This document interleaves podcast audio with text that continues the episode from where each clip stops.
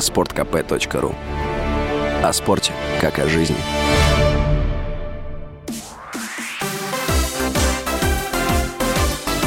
Новости спорта.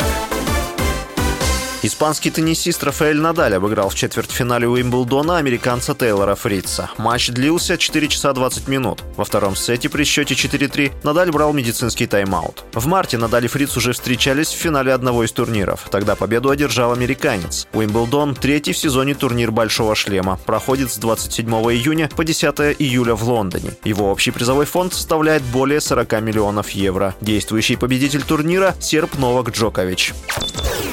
Против троих российских хоккеистов Анвара Сулейманова, Владислава Лукина и Михаила Воробьева возбудили уголовные дела за покупку военных билетов. Об этом сообщает телеграм-канал «База».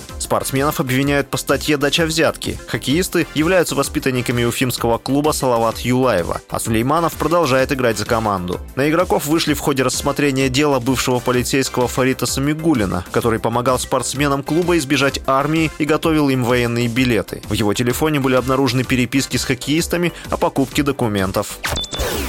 Британская федерация триатлона объявила свои соревнования полностью открытыми для трансгендеров. Об этом говорится на официальном сайте BTF. Принятое решение распространяется на все турниры, в которых участвуют атлеты старше 12 лет. Зимой в США разгорелся скандал в связи с участием трансгендерной пловчихи Лии Томас в женских соревнованиях, которая до 20 лет выступала за мужскую сборную Университета Пенсильвании. После смены пола и курса приема гормонов Томас стала участвовать в женских соревнованиях, где установила несколько национальных национальных рекордов. С вами был Василий Воронин. Больше спортивных новостей читайте на сайте sportkp.ru Новости спорта.